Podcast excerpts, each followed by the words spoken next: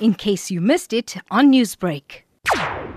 The start of it was 2016. We experienced a very bad year with a home invasion taking place on the, first fast. A family who were they were reading the prayer at home, and the women folk inside of the house saw the CCTV camera of three men trying to derail the gate.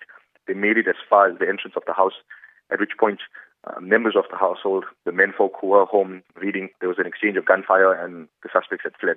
That year saw about 10 vehicles stolen from our immediate areas. 2017 thereafter came about where we said we're not having the same thing happen to us again. So we activated the Worshipper Protection Initiative. So, what is the initiative all about?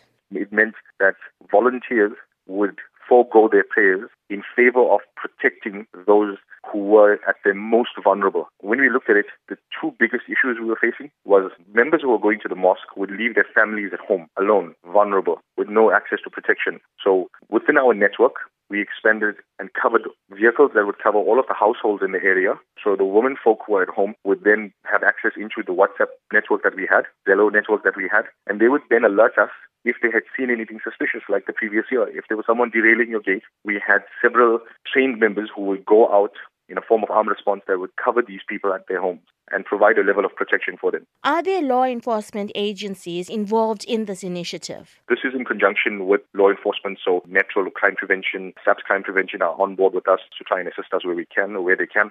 But yeah, it's, it's primarily going to be, again, mostly civilians that will stand off at every mosque. Uh, members have been tasked for their standoff points. They've been briefed. They've been assured that they do have backup with private security companies as well. We've set up a temporary control room. Now, Zain, this does sound like a massive project covering the greater Durban area during the month of Ramadan. Are there any plans to extend the program? We're hoping to uh, keep the program running throughout the year. It's not just for the month of Ramadan. Last year, we had a phenomenal response from the Springtown members who covered us and our mosques throughout the Ramadan month. And it was born out of the fact that we do the same thing when the time comes during uh, the temple's prayers, Diwali and Shivratri, and uh, special call is made to cover the crematoriums because it's in a bit of a sort of dodgy place. And, and we have covered that place at night, especially. So there's good camaraderie between us. And they came out last year in full force and they covered our mosques side by side with us. This year, we're going to expand it beyond. We're going to cover churches, synagogues. We're going to be standing off at any place that asks us to come and stand off. We're expanding it to all religions, all denominations. It's going to run throughout the year.